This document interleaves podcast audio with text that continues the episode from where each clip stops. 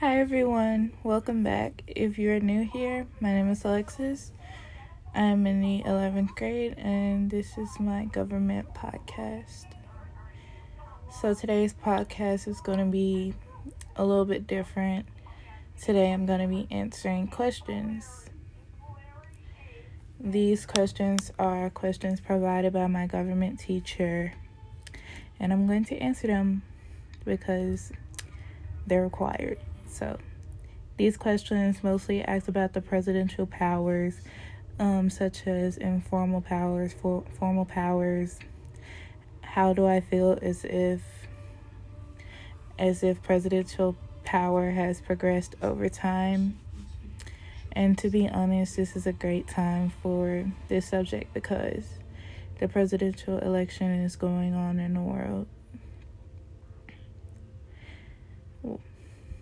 Well, by the time you may have already heard that we have a new president. Joe Biden has been elected president of the United States, and we're going to talk about how I felt about that. Spoiler, I am absolutely elated that Joe Biden has defeated Donald Trump, and we'll talk about him in this episode as well. Either way, I think it's time we get into the actual podcast topic.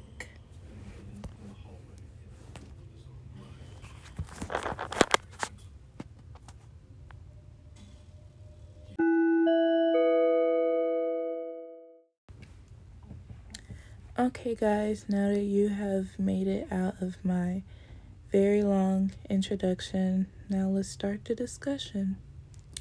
Question number one asks, to what extent has the power of presidency expanded over time? In my opinion, the president has gained much more power than he should have, um, being that we have a selfish president. Um, we have more issues with the president using his power at an unreasonable level. Now we have formal powers and informal powers. Formal powers, these presidential powers are explicitly stated in the Constitution. Informal powers, these informal powers, these presidential powers are not explicitly stated in the Constitutions. There are five formal powers and five informal powers. The five formal powers consist of vetoes and pocket vet- vetoes. I have no idea. Commander-in-chief, make treaties, appointment power, and take care clause. The five informal powers consist of executive orders, executive agreements, bully pullet, signing agreements, and bargaining and persuasion. Now, how do these formal and informal powers impact the executive branch? These impact the executive branch because the branch has the power to check nor not check the president based on majority ideology of the Senate. Now, in an earlier statement, I stated that we have a selfish president. I mean... I mean had, as in Donald Trump, our former president. He's selfish. So during this election, Donald Trump has been very devious, being those people who has who have voted against him. Some have received letters stating that he knows where they live and have been threatened because they voted against him and voted for our now president, Joe Biden. If that isn't evil, then I honestly don't know what is. And I am thankful and very happy that he is no longer the president of the United States. Now, our next question asks, states, do you believe that in twenty twenty we should have the Electoral College? Um, I would say with how things are going in twenty twenty, I think that um, the Electoral College is not necessary. we should not have the Electoral College, because I think that in the United States, we the people should be able to choose who we want to lead us. And we already have a president, so yeah.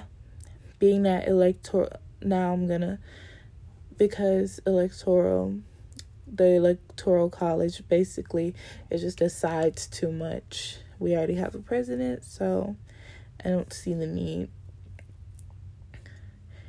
I believe that in the United States, we and the people, we the people, should be able to choose who we want to lead us, meaning that the electoral votes have the last say in who becomes president. I honestly believe that we, the people, should have the last say. So, according to a source, what is the Electoral College? It states, when citizens cast their ballots for president in the popular vote, they elect a state of electors. Electors can then cast votes that decide who becomes president of the United States. So, based on that, this piece of evidence shows how the Electoral College chooses the president. Their votes basically matter more, I would say. And um, they're not the only people who are being affected by who is elected into the White House. And I think that we, as the people, should get the last word. And now we're going to listen to a YouTube video.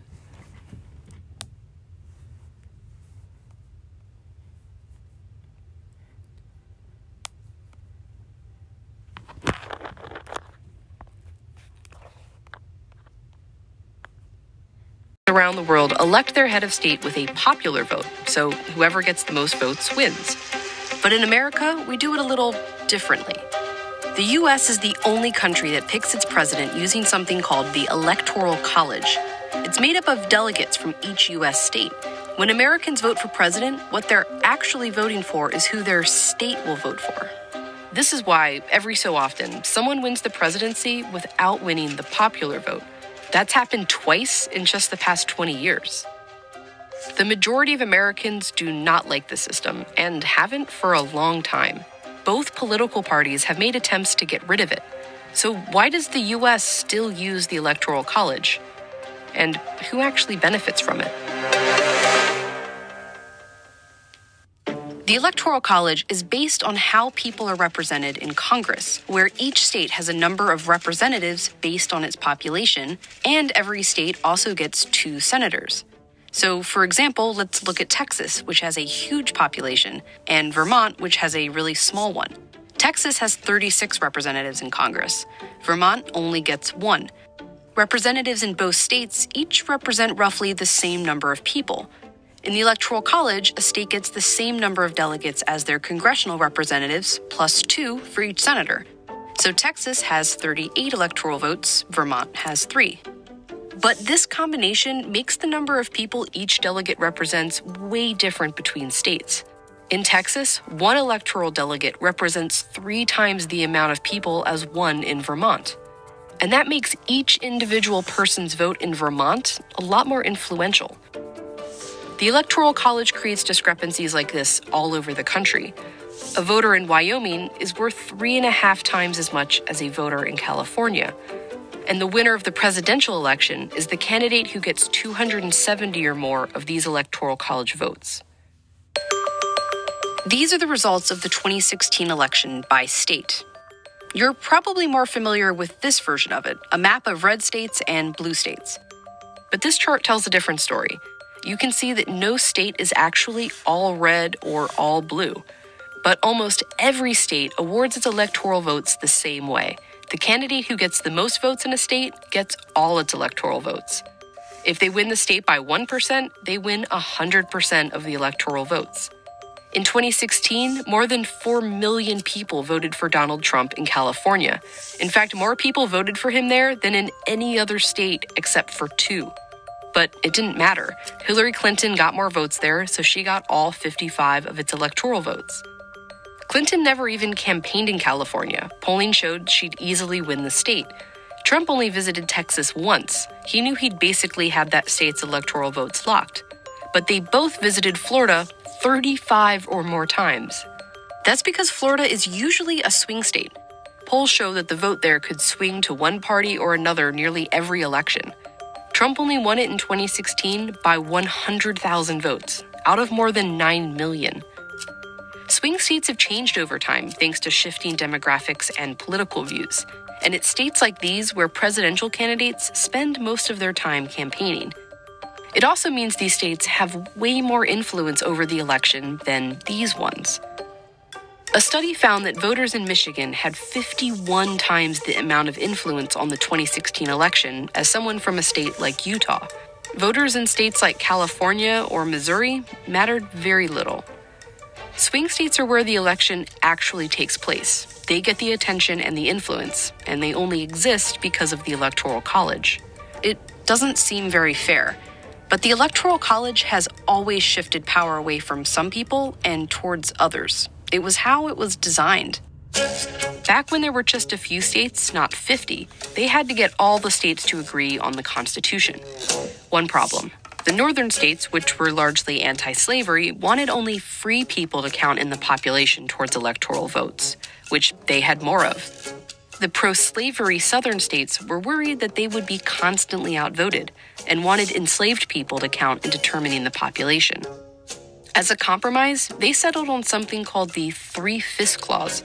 It established that an enslaved person would only count as three-fifths of a person. In eighteen hundred, Pennsylvania, a northern state, and Virginia, a southern one, had about the same number of free people living there. But Virginia was also home to hundreds of thousands of enslaved people who had no freedom, let alone a vote, and ended up with more votes in the Electoral College than Pennsylvania. That year, those extra electoral votes gave the candidate from Virginia just enough to win. Even after the U S finally abolished slavery and eventually gave Black Americans the right to vote, white Southern leaders found ways to keep them from voting, like with discriminating laws like poll taxes and acts of violence. This meant they continued to have overrepresentation in the Electoral College on behalf of a large population that couldn't vote. The first time Congress attempted to replace the Electoral College with a simple popular vote was back in eighteen sixteen. But senators from southern states blocked it, saying it would be deeply injurious to them. In nineteen sixty-nine, Congress came even closer. Replacing the Electoral College had support in both parties and even passed the House, but it was blocked again by southern senators. A senator from Alabama wrote, "The Electoral College is one of the South's few remaining political safeguards. Let's keep it. Why change a system that historically had and still was benefiting white Southerners?" Today, the states that the Electoral College benefits have changed, but it's still making some voters more powerful than others. If we look at the states with a lot of electoral votes for not a lot of people, and the states with a little electoral votes for a lot of people, these states are a lot wider and less diverse than the rest of America. And many of these states are Republican strongholds. These tend to vote Democratic. That's one reason the two most recent Republican presidents have won the Electoral College without winning the popular vote. And since it's currently Democrats that are primarily disadvantaged by the Electoral College, they're the ones leading the charge to replace it with a popular vote. Get rid of the Electoral College and everybody. But as politics have changed, the people most critical of the Electoral College have too. In the nineteen forty-eight presidential election, New York ended up being the major swing state. A congressman from Texas said, "I have no objection to the Negro in Harlem voting, but I do resent the fact that his vote is worth a hundred times as much as the vote of a white man in Texas." Swing states change. What doesn't is that the Electoral College gives certain people more power to pick the president. And its biggest defenders have always been those who benefit the most from it.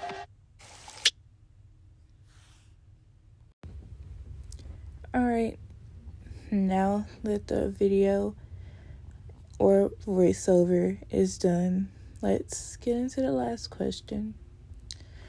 Okay, so the last question asks, how does your theme relate? So if, if you are not new here, then you know that I have a set theme and it is fair and equal for all. If you are new here, then you wouldn't have known that. But anyways, how does my theme relate? I think that my theme relates because in today's world, that's all that matters when it comes to anything public.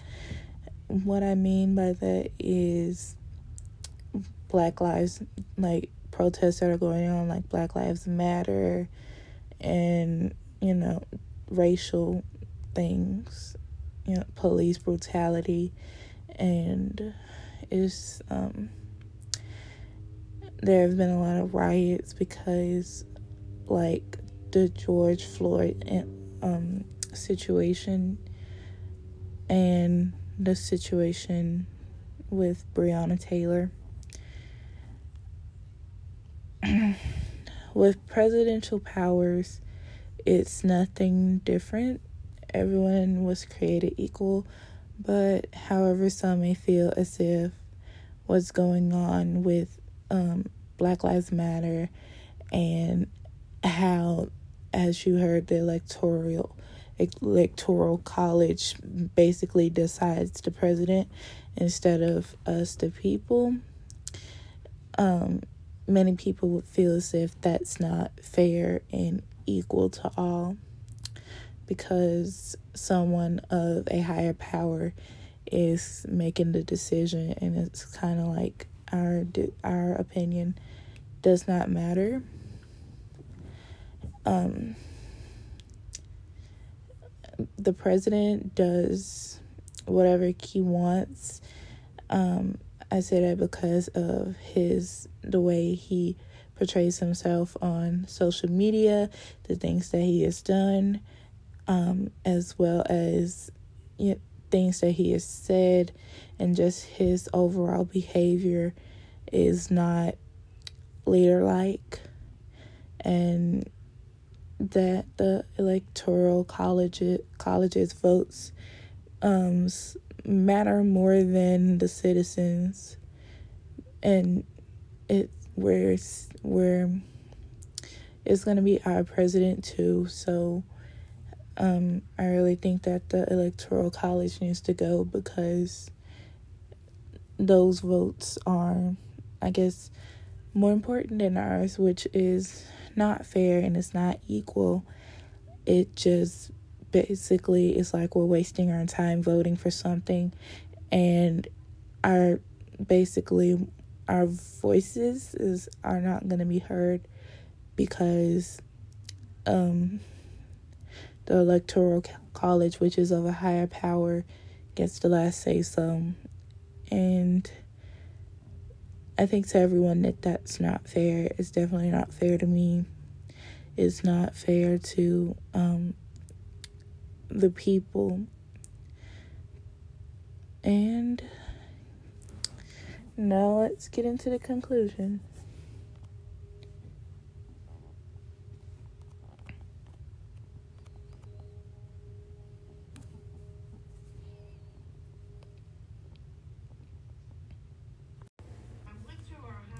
In conclusion, I do think that things have changed when it comes to presidential power.